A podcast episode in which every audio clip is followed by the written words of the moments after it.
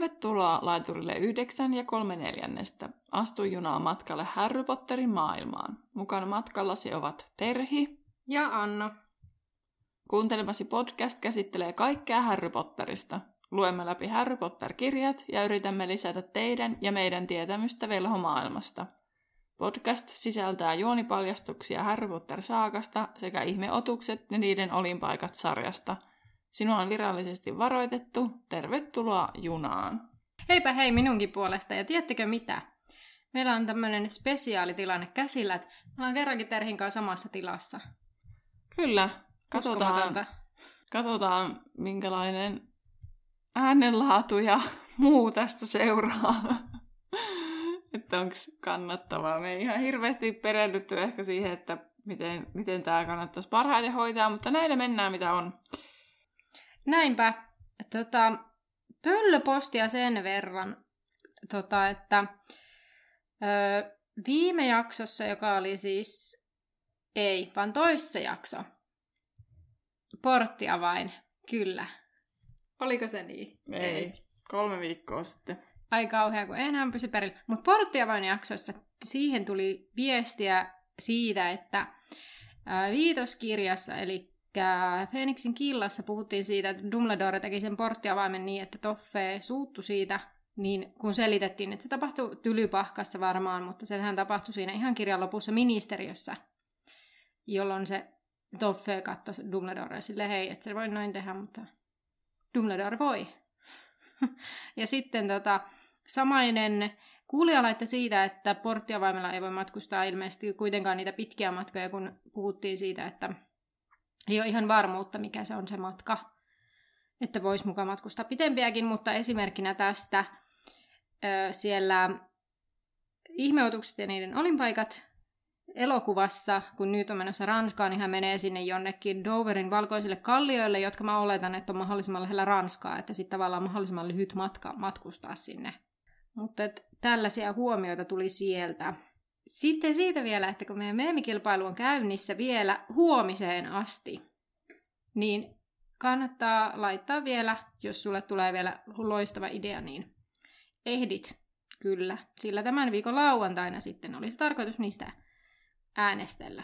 Kyllä, jos tulee vielä silloin torstaina tai perjantaina mieleen, niin voi toki laittaa kuvaa, mutta kilpailuun osallistujat, niin laittakaa huomiseen keskiviikkoon 28. heinäkuuta mennessä joko Instagramissa tai sitten sähköpostilla teidän meemi. Mutta mennään sitten tämän päivän lukuun, joka on luku yhdeksän. Se on nimeltään Pimeän piirto. Ja Annalla olisi tähän tiivistelmä.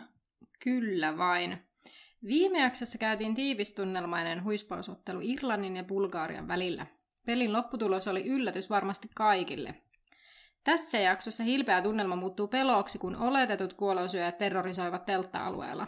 Kolmikko menee metsään piiloon ja eksyy muista.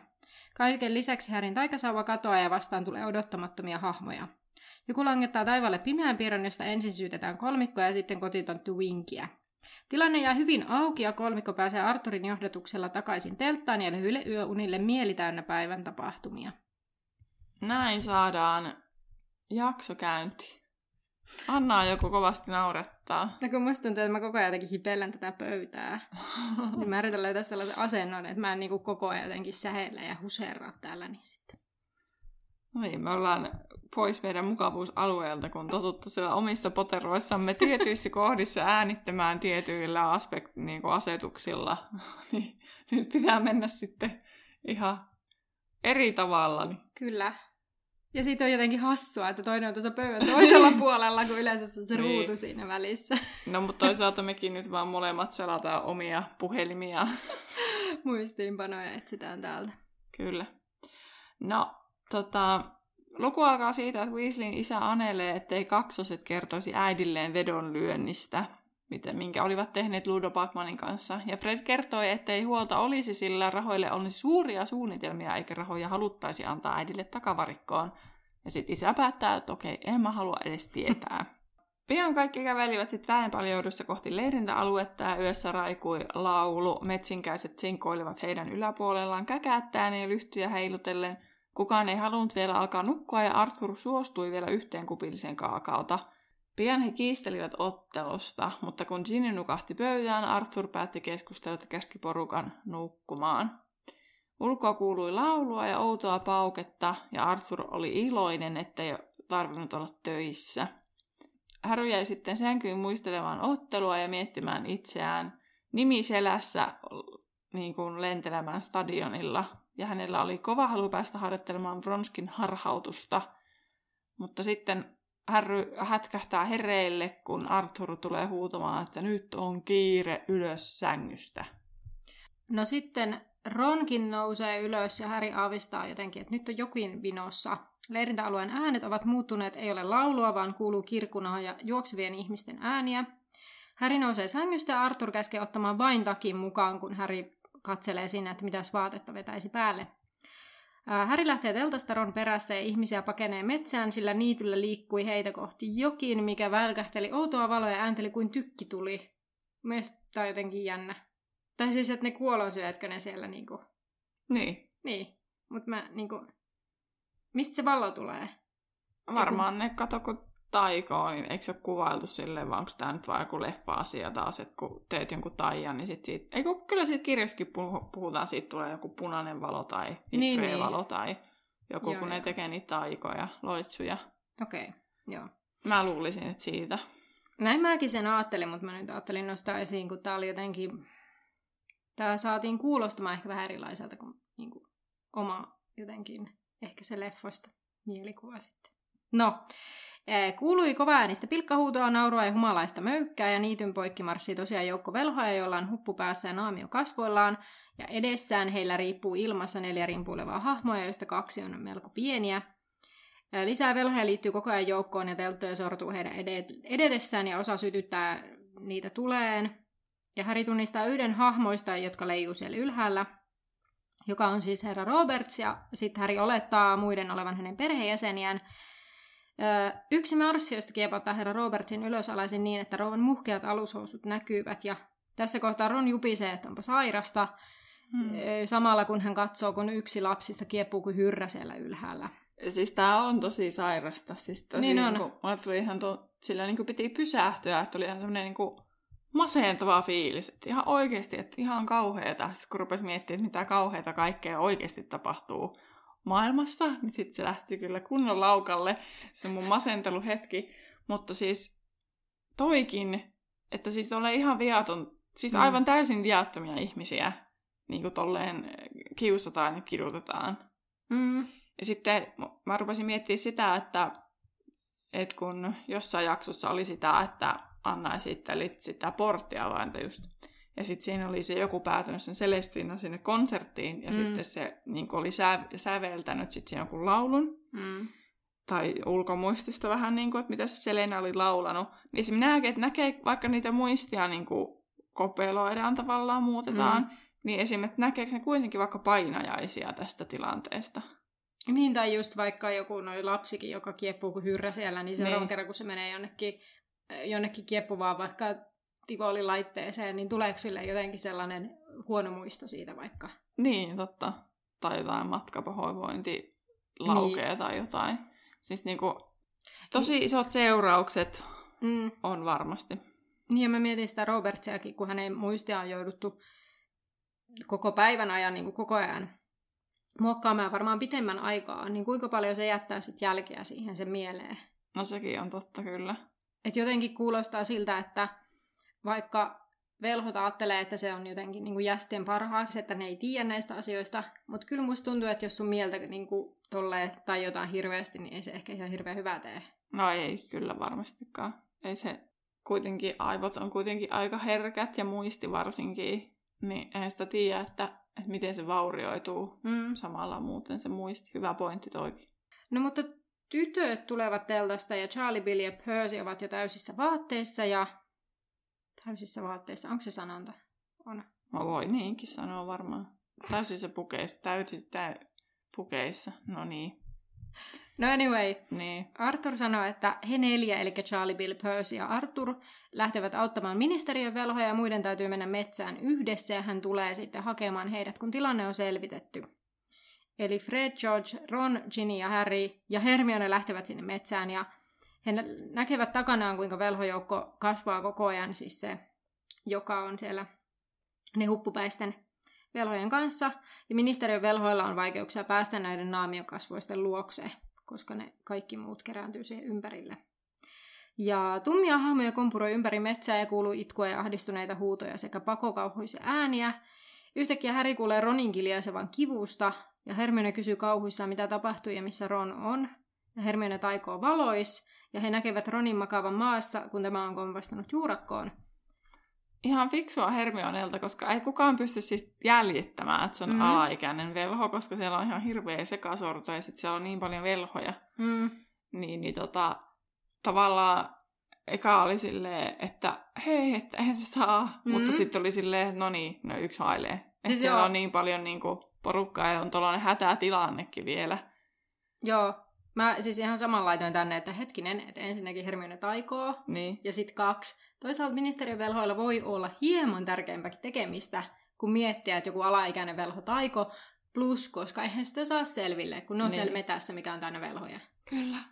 No jostakin ihmeestä Draco Malfoy osuu siihen paikalle ja sitten alkaa Ronille sitten tota, paasata siitä, että tai irvailemaan, että hänellä on isot jalat, kun kaatuilee ja hän nojaa puuhun rennosti ja tarkkailee, mitä siellä oikein tapahtuu siellä kauempana. Ja sitten hän sanoo, että, että eikö heillä ole jo kiire, että ettei kukaan nappaisi tuolta tarkoittaa Hermionea, eli jästisyntyistä.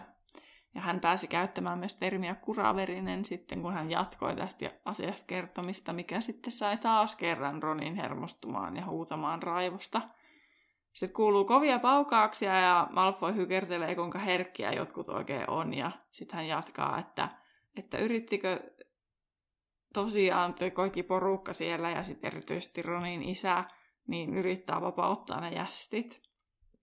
Sitten tässä vasta Häryllä menee hermo, ja hän uusi, että Malfoy vanhemmat varmaan olivat siellä jästejä kiusaamassa, ja Draco vastasi, ettei nyt varmaan sitä kertoisi, ja oli muutenkin vähän semmoinen epämääräinen. Mm. Niin mä tajusin tässä, että ei ole mikään ihme, että Harry syyttää Drakoa kaikesta, koska mm. se on niin epämääräinen aina, että se niinku antaa ymmärtää, että mm. joo, tämä nyt jotenkin liittyy johonkin.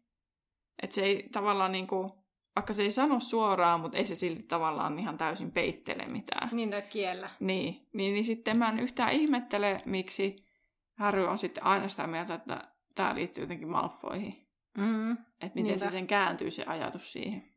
No lopulta Hermione kiskoo Harryn ja Ronin jatkamaan matkaa, ja he eivät nähneet missään Fredia, Georgia ja Ginia, mutta he törmäävät ranskalaisiin Bobatonsin koululaisiin, jotka etsivät Madame Maximea. Mun mielestä se oli vaan silleen mietin, että no, tarvitseeko tätä mainita, mutta koska Madame Maxine ja Bobaton, mm. se kaikki tälleen, että tässä niinku, mä edellisen jaksonkin oli jo kirjoittanut, että siellä niinku tiputellaan koko ajan nimiä ja kaikkea silleen, että nämä nyt liittyy johonkin. Mm, kyllä. Ja en olisi ymmärtänyt sitä ranskaa, ehkä sieltä huomannut, että okei, siellä on isot alkukirjaimet, ehkä toi on niin kuin joku nimi, mutta mm. kun tiesi jo Madame Maximen, niin sitten osasi yhdistää, että okei, siellä etsitään rehtoria. Mutta jos ekkaa kertaa on sitä lukenut, niin ei varmaan ymmärtänyt yhtään mitään, mitä tässä on ja miten tämä liittyy yhtään mitinkään, koska se tuntuu tosi randomilta. Käänsitkö muuten, mitä se tarkoittaa? Ei. En minäkään.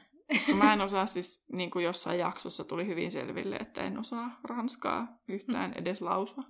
Niin kuin oli ne, ne, ne nimet, ne oh. Flori ja Billin lasten nimet, niin nekin oli yksi kaos, kun niitä yritti sanoa ääneen. Mutta samalla myös selviää, että mistä se Hermione tietää näistä kouluistakin kaiken, niin hän oli lukenut arvion Euroopan taikakoulutuksesta. Niin. Ja Harry on vaan sille, mhm, Joopa joo.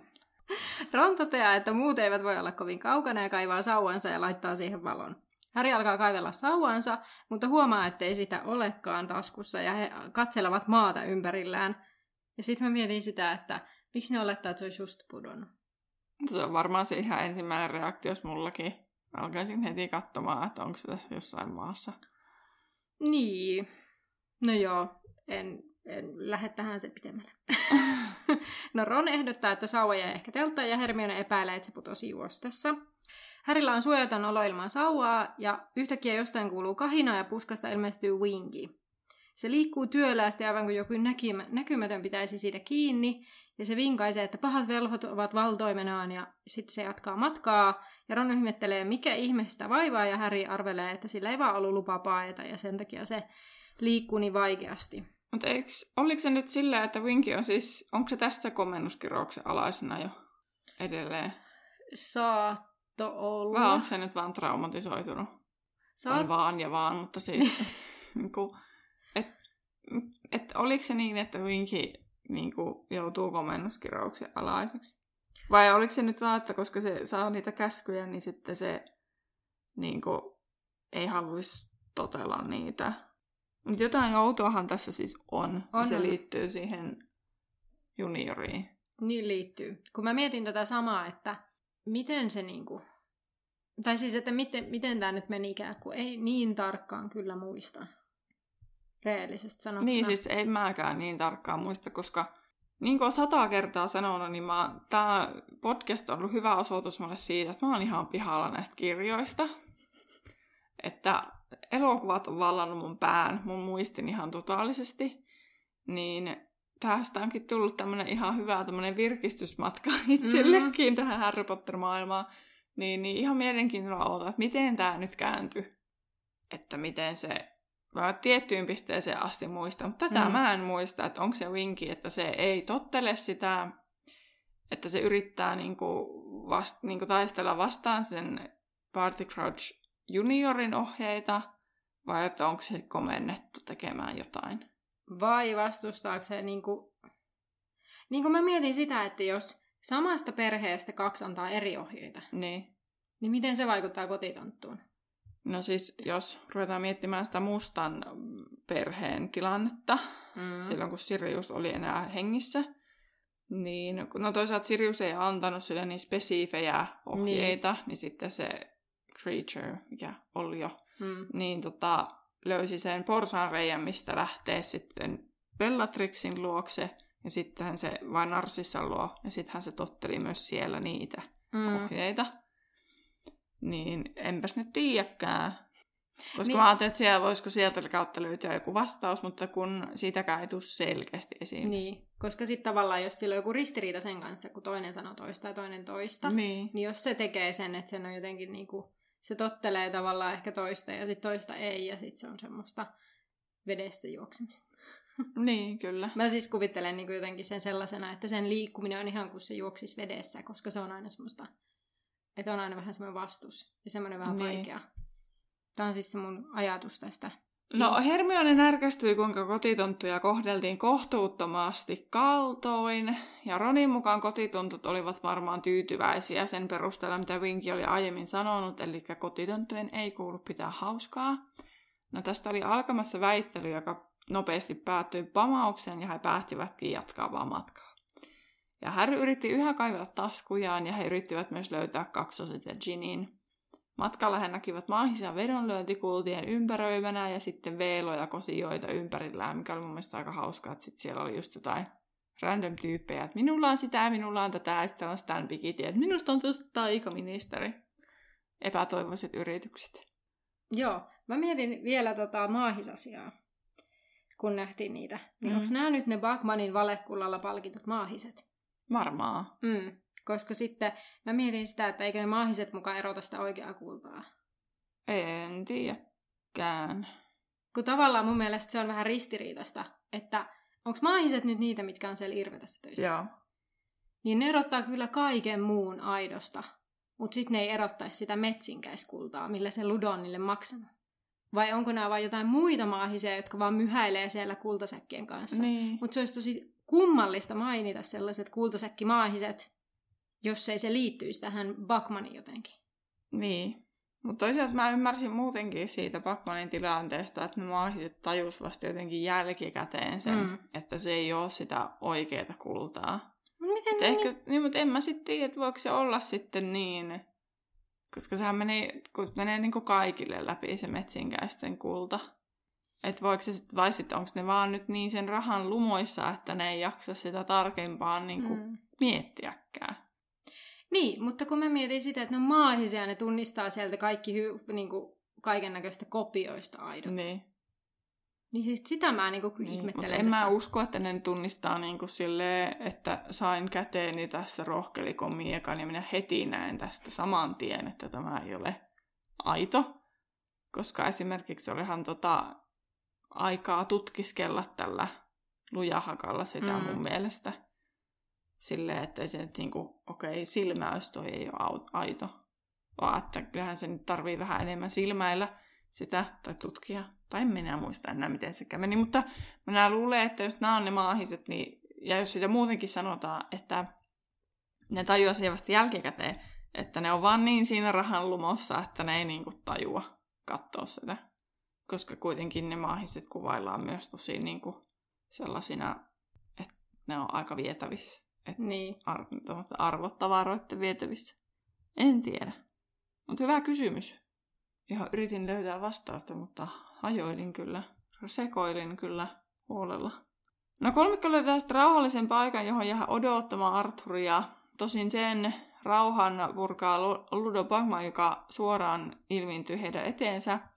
Ja Bagmanissa oli tapahtunut suuri muutos. Hän näytti kalpealta ja rasittuneelta kyselleen, mitä he tekivät yllättäen siellä. Ei kun mitä he tekivät siellä. Ja sitten hän oli tosi yllättynyt, että siellä oli joku mekkala menossa. Ja sitten on silleen, että aa, okei, okay, pitää mennä. Ja kolmikko sitten istui odottamaan ja odotellessa he pohtivat, mitä muilla oli mahdollisesti käynyt. Ja Harry toivoi, että Arthur saisi Lucius Malfoyn kiinni. Juu, ja Ron kaivaa Krum-nuken ja laittaa sen maahan kävelemään.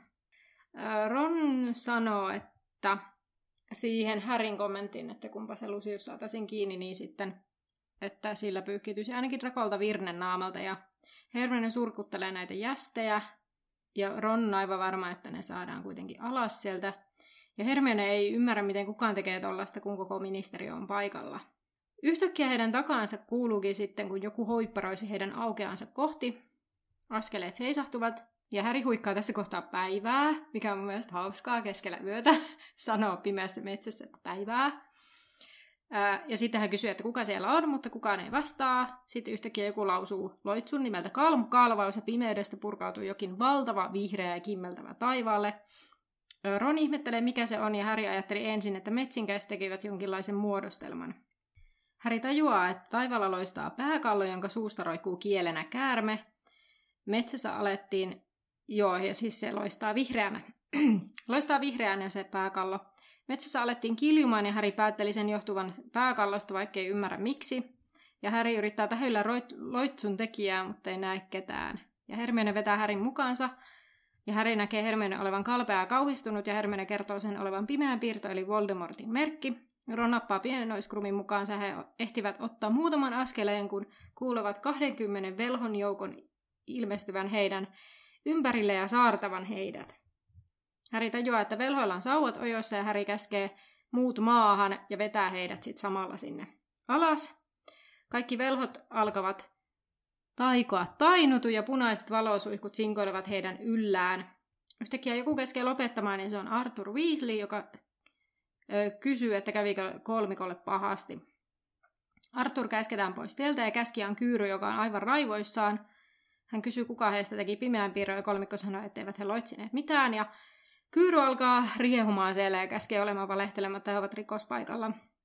Sitten eräs noita toteaa, että hei, että nehän on lapsia, eihän ne nyt ole voinut taikoa tuota piirtoa.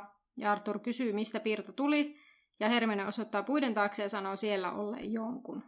Niin, ja että he olivat kuulleet sieltä ääneen ja loitsintaa, ja sitten Kyr tarttuu tähän loitsimiseen, että no sinä tunnut tietävän paljon tästä, miten pimeä piirto tehdään, mutta muut ministeriön jäsenet on sitten silleen, että no tuskin ne nämä nyt on tehnyt tätä, ja sitten katselivat vähän sinne suuntaan, mihin Hermione osoitti.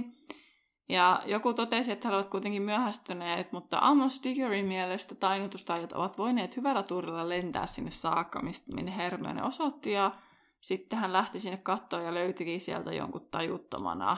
Ja yllättäen Amos kantoi mukaansa Winkin. Kyyry ei hievahtanut tai sanonut sanaakaan, ja toiset ministeriön verhot tuijottavat Kyyryä, joka seisoi tuijottaen Winkiä. Lopulta hän harpoi sinne, mistä Winki löytyi, yrittäen löytää vastauksia. Mutta Amos alkoi sitten spekuloida, mutta Arthur muistutti, että pimeään piirtoon tarvittiin taikasauva ja eikä kotitonttu tekisi sitä, mutta Aamossa oli löytänyt taikasauvan tämän kotitontun luota. Ludo Bakman ilmiintyi taas paikalle, Kyyry palasi tyhjin käsin kasvot kalpeina kuin haamulla, ja Bakman ihmetteli, miksei Kyyry ole ollut siellä pelissä aikaisemmin. Mutta Kyyry sanoi, että täällä oli ollut kiireitä ja nyt hänen kotitonttunsa oli tainotettu ja sitten Bakman siinä vähän pohdiskelee, mitä ihmettä ja osaa sitten laskea jopa asioita yhteen ja alkoi epäillä, että ei Vinki nyt olisi voinut piirtoa tehdä. Eihän sillä ole sauvaakaan. Niin. Ja sitten no. taas todetaan, että no oli sillä. Ja sitten Aamos haluaa kuulustella Vinkiä. Joten he herättävät sen ja Vinkin virottua ja tajuttua jotenkin, että tilanne päällä, niin sehän alkaa tietysti itkeä. Ja sitten Aamos esittäytyy ja kertoo olevansa tosiaan täällä jästi, ei, jästi, taikaolentojen joku mikä väärinkäyttöosastolla. Mm. Ja Vinki löydettiin tämän piirron, pimeän piirron alta, että osaako se selittää, ja Vinki sanoi, että ei tehnyt sitä, ei se osaa, ja Aamos sanoi, että Vinkillä oli kuitenkin taikasauva kädessä ja heristää sitä Vinkin edessä. Tässä kohtaa Häri huomaa, että sehän on hänen sauvansa. Ja Häri sanoo sauvan pudonneen häneltä, ja Aamus kysyy, että aivan, Härikö heitti sauvan tajuttumaan ensin piirron taivalle. Ja sitten Arthur muistuttaa, että mietin nyt kenelle sä puhut. Ja Aamus myöntää, että oho, minä innostuin hieman liikaa.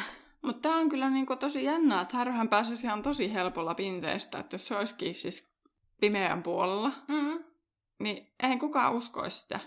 Koska Mun mielestähän taikaministeriön periaatteessa pitäisi kuitenkin olla varuillaan myös sen härryn suhteen, koska kuolonsyöjät hän on odottanut, että onko härry nyt sitten, kun se voitti Voldemortin, että onko härry nyt sitten jotenkin seuraava tavallaan heidän niin kuin, tekisi mitä sanoa profeetta, mutta, mutta siis että heidän seuraava niin kuin sellainen johtohahmo, mm. niin mun mielestä ei semmoistakaan pidä poissulkea. Toki Harryllähän on siis kyllä alibi, mutta siis silleen, että ne niin nopeasti on silleen, että se oli Harry Potter, niin ei se ole voinut tehdä mitään pimeyden taikoihin liittyvää.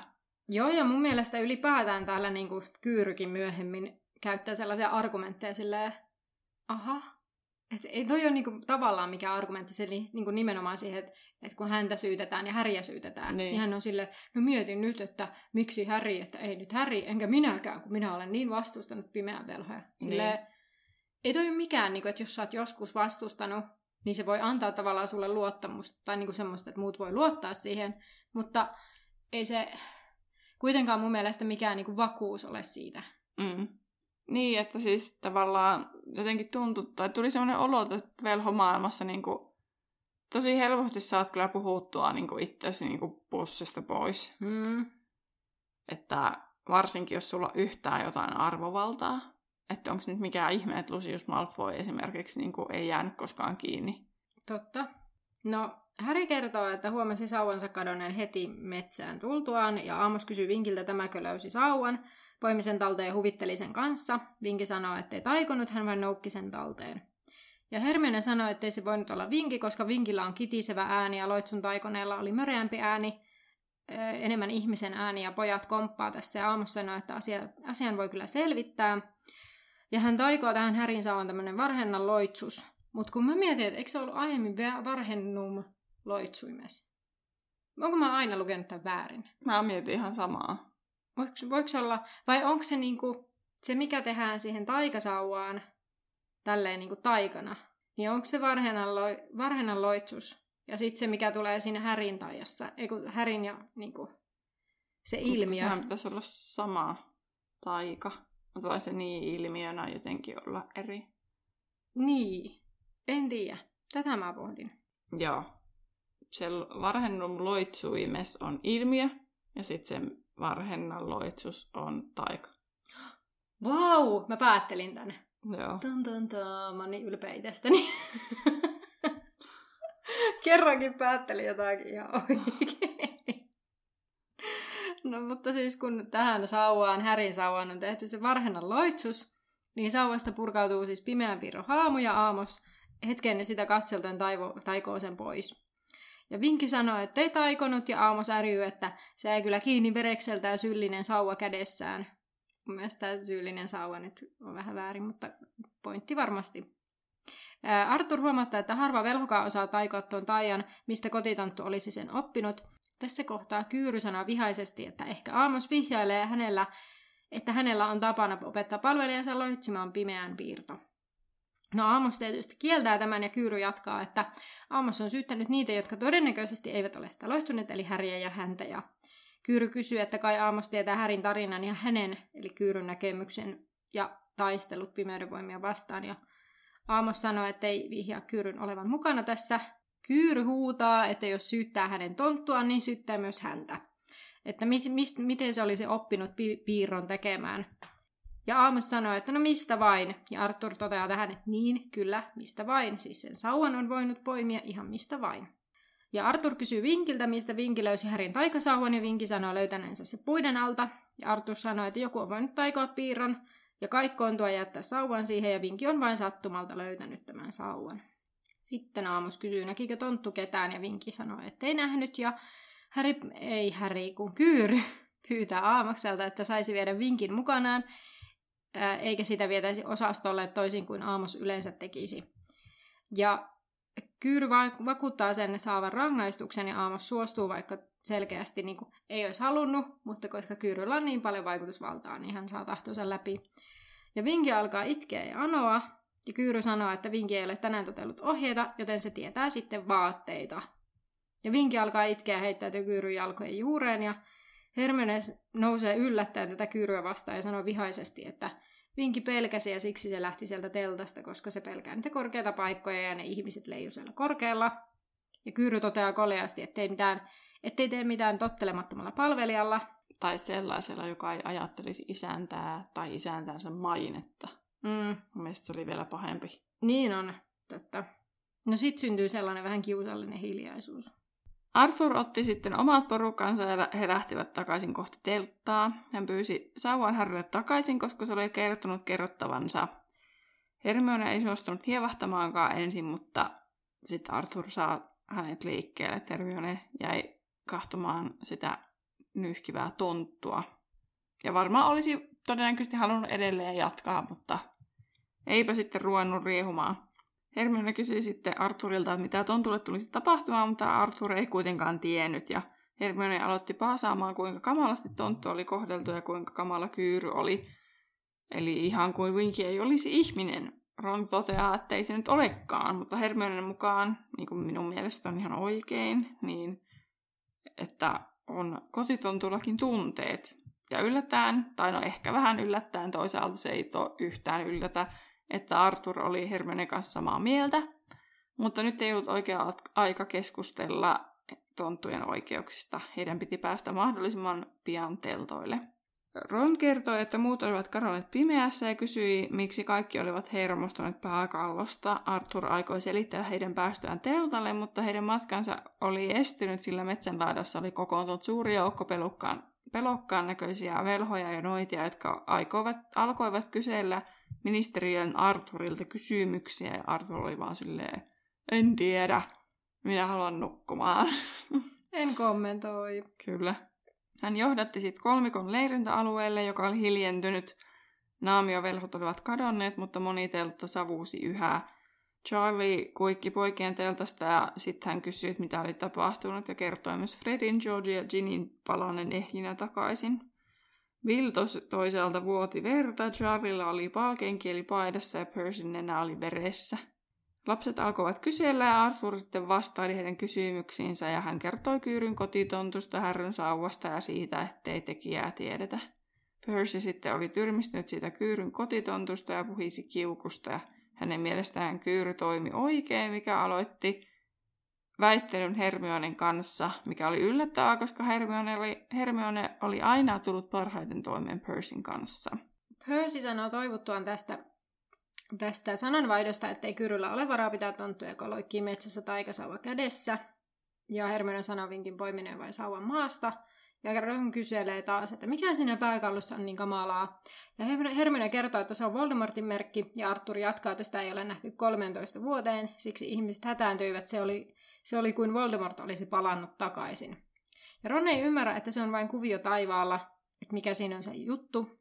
Ja Arthur kertoo, että Voldemort ja hänen kannattajansa lähettivät piirron aina, kun olivat surmanneet jonkun sen talon päälle, ja tavallaan jokaisen pahin pelko oli, että oman kodin päällä oli se piirto, sillä tietäisi heti, mitä tulee löytämään sisältä. Ja Bill sanoo, että siitä oli tänään harmia, sillä heti kun se ilmestyi, niin kuolonsyöjät alkoivat, tai nämä oletetut kuolonsyöjät alkoivat kaikkaantua paikalta. Ja Robert sitten saatiin kiinni ennen putoamista, mutta heidän muistiaan korjaillaan. Ja Harry ihmettelee, että mitä ne kuolonsyöjät ovat, sillä hän ei siis tiedä edes tätä termiä. Ja kuolonsyöjät ovat näitä Voldemortin kannattajia, Bill arvelee, että tänään nähtiin jäljellä olevat, jotka eivät päätyneet Atskabaniin. Ja Arthur toteaa, että ei voi todistaa heidän olleen kuolonsyöjiä, vaikka se on kuitenkin todennäköistä. Ja sitten Ron kertoo tästä Malfoyn kanssa käydystä keskustelusta, että hän melkein paljasti isänsä olevan mukana. Ja Harry kysyy, miksi Voldemortin kannattajat leijuttavat jästejä, että mitä järkeä siinä on, ja Arthur toteaa, että vain järkeä, no eihän siinä ole mitään järkeä, mutta se on heistä hauskaa, ja he varmaan halusivat näyttää muille, että no, me ollaan täällä vielä olemassa, että älkää tuudittautuko liikaa tähän tunteeseen. Että olisitte turvassa. Ja Ron kysyy, että no jos ne oli kuoloisia, niin miksi ne kaikkointui piirron myötä? Ja Bill sanoo, että no Voldemort ei ole varmaan kovinkaan tyytyväinen näihin kuolonsyihin, jotka näkivät kovan työn välttääkseen Atskapanin aikoinaan. Ja Hermione kysyy, että no, se joka sen piirron sitten teki, niin oliko tämä niinku osoitus, osoit, niinku, tekikö se henkilö sen osoittaakseen tukensa kuolonsyöille vai häätääkseen ne pois? No se olisi mysteeri, mutta Arturin mukaan vain se olisi varmaa, että vain kuolonsyöjät osaavat tehdä sen merkin. Keskustelu kuitenkin loppuu, koska oli aika mennä unille, että olisi nukuttava muutama tunti ja sitten yritettävä päästä varhaisella porttiavaimella pois. Harry meni nukkumaan, mutta hänen pää surisi pedissä ja hän tiesi, että häntä kuuluisi väsyttää, mutta hän oli piirteä ja huolissaan. Kolme päivää sitten hänen arpeaan oli sattunut ja tänä yönä Voldemortin piirto oli taivaalla. Mitä se kaikki tarkoittaisi? No, hän ajatteli kirjettä, jonka hän oli kirjoittanut Siriukselle ja mietti, kum, milloinkahan kummiseta vastaisi. Harry makasi katsellen ten- teltaan kangas kattoa, mutta hänen mielensä ei nosti enää lentokuvitelmia helpottamaan unen saantia – mutta lopulta Charlien aloitettua kuorsaus Harrykin nukahti. Ja siinä oli luku yhdeksän, pimeän piirto. Seuraava luku on luku kymmenen, mylläkkä ministeriössä. Kyllä. Joo, tämä oli siis sillä lailla niin kuin pitkäksi luvuksi aika nopea temponen tämä meni, koska sitten tässä oli aika paljon myös jotenkin semmoista jännää kerrontaa. Tavallaan sellaisia niin kuin tapahtumia, joita ei sen tavallaan tarkemmin tarvitse niin kuin... Niin käydä läpi. Niin. Se jäi tuossa niin kuin käymättä toisaalta läpi, että, että se Winkihän käyttäytyy siinä kuulustelussa tosi niin kuin sille oudosti, että se vähän niin kuin, niin kuin antaa ymmärtää, että hän jotenkin peittelee jotakin. Mm. Siis tavallaan, että se kirjoitetaan silleen, että Winki selkeästi tietää jotain, mutta se ei kerro. Niin sitten jotenkin jännää, että siellä kukaan niistä velhoista ei tartu siihen, että miksi se on niin oudosti puhuu ja piti outoja hiljaisia hetkiä ja niin kuin, mietti tosi tarkkaan, mitä se sanoo mm. tyyppisesti, että mikä homma siinä sitten niin kuin on. Mutta toisaalta sitten, että kun, että mikä se keino olisi, että miten ne saisi siitä edes sen totuuden esiin, niin se onkin sitten toinen kysymys. Joo, ja sitten mun mielestä se, että se vinki, niin kuin, kun se tavallaan hätkähtää siihen tilanteeseen, niin se rupeaa ekana itkemään. Niin. Se tavallaan joo, se vaikuttaa ehkä herkältä tontulta, mutta tavallaan se, että se niinku parahtaa ensin se katsoo ympärille, että okei, täällä on nyt velhoja. Ja sitten se katsoo sinne taivaalle, että tuolla on toi pimeän piirto, ja sitten se mm. alkaa itkeä. Mikä toisaalta niin kun velhot ehkä pystyy sen selittämään, että okei, no se on se pimeän piirto, niin se säikähtää vaan sitä piirtoa. Mutta kun se on se juttu, että se säikähtää vähän niin kuin sitä kaikkea, mitä siinä on tapahtunut. Mm. Mm. Kyllä. Ja sitten, no, rupesin miettimään sitä, että kun se Barty Kyry sanoi, että voiko vie itse kotiin, että saa rangaistuksen, niin sitten mä mietin, että no mitä ihmettä sehän saa sen siinä, mutta tosiaan eihän se saa sitä vaatetta vielä. Mm. Että se saa ne potkut virallisesti vasta kotona. Varmaan ensin keskustelee ja vaikka mitä, että se Winki ei sitten niin kuin vie eteenpäin sitä tietoa, mitä hänellä on siitä perheen niistä kuvioista.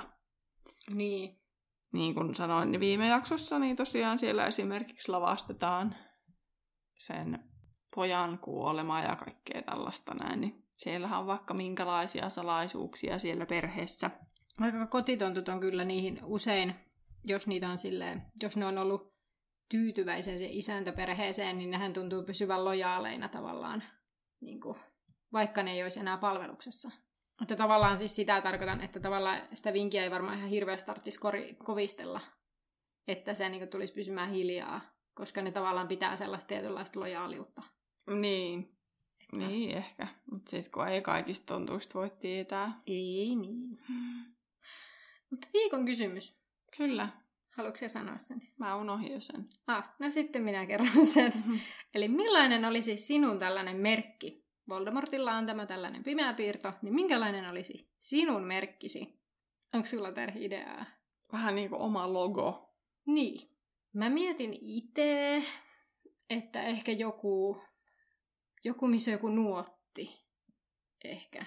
Hei, sellainen, sellainen nyrkkeilyhanska ja semmoinen nuotti. Semmoinen nu- nuottiin lyövä nyrkkeilyhanska. tai nuotti avaimeen lyövä nyrkkeilyhanska. Se olisi mun merkki. Ja sitten jos mun kannattajilla olisi sellaisia, sellaisia pimeän piron tapaisia merkkejä, niin sitten kun se rupesi toimimaan, niin se nyrkki tälleen aina se niin heiluisi tavallaan aina sitä löisi sitä pikkasen, että se rupesi niin liikkumaan. Siinä saa kyllä aikamoista taikuutta olla, että sen saa no, toimimaan. Kato, kun mä oon niin näppärä. Mm. Mä en kyllä keksi mitään. Siis mikähän mä oon, oon jotain vastaaviakin joskus ollut. No joku luontoaiheinen.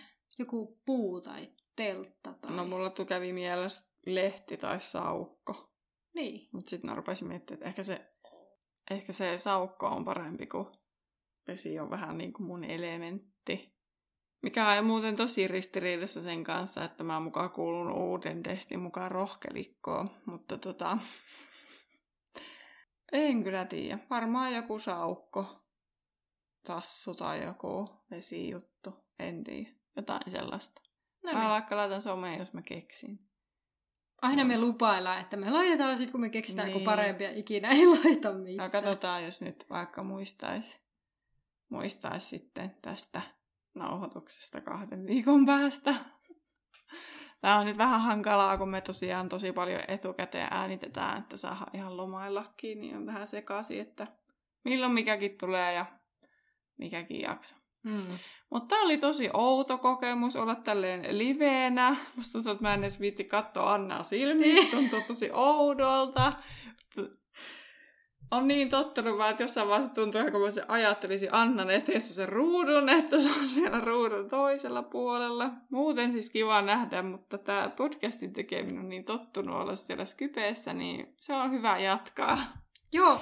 Sitten sillä. Joo, mä oon ihan samaa mieltä, että tämä on vähän sellainen, että kun ei tiedä oikein, okei, okay, äänityspaikka ensinnäkin on normaalista poikkeava, kun ollaan täällä mun ruokapöydän ääressä, niin jotenkin tämä, että mä en osaa istua tämän pöydän ääressä, ja sitten jotenkin tämä on tällainen vähän jännä tämä tilanne. Niin. Voi vähän jännittää normaalia enemmän.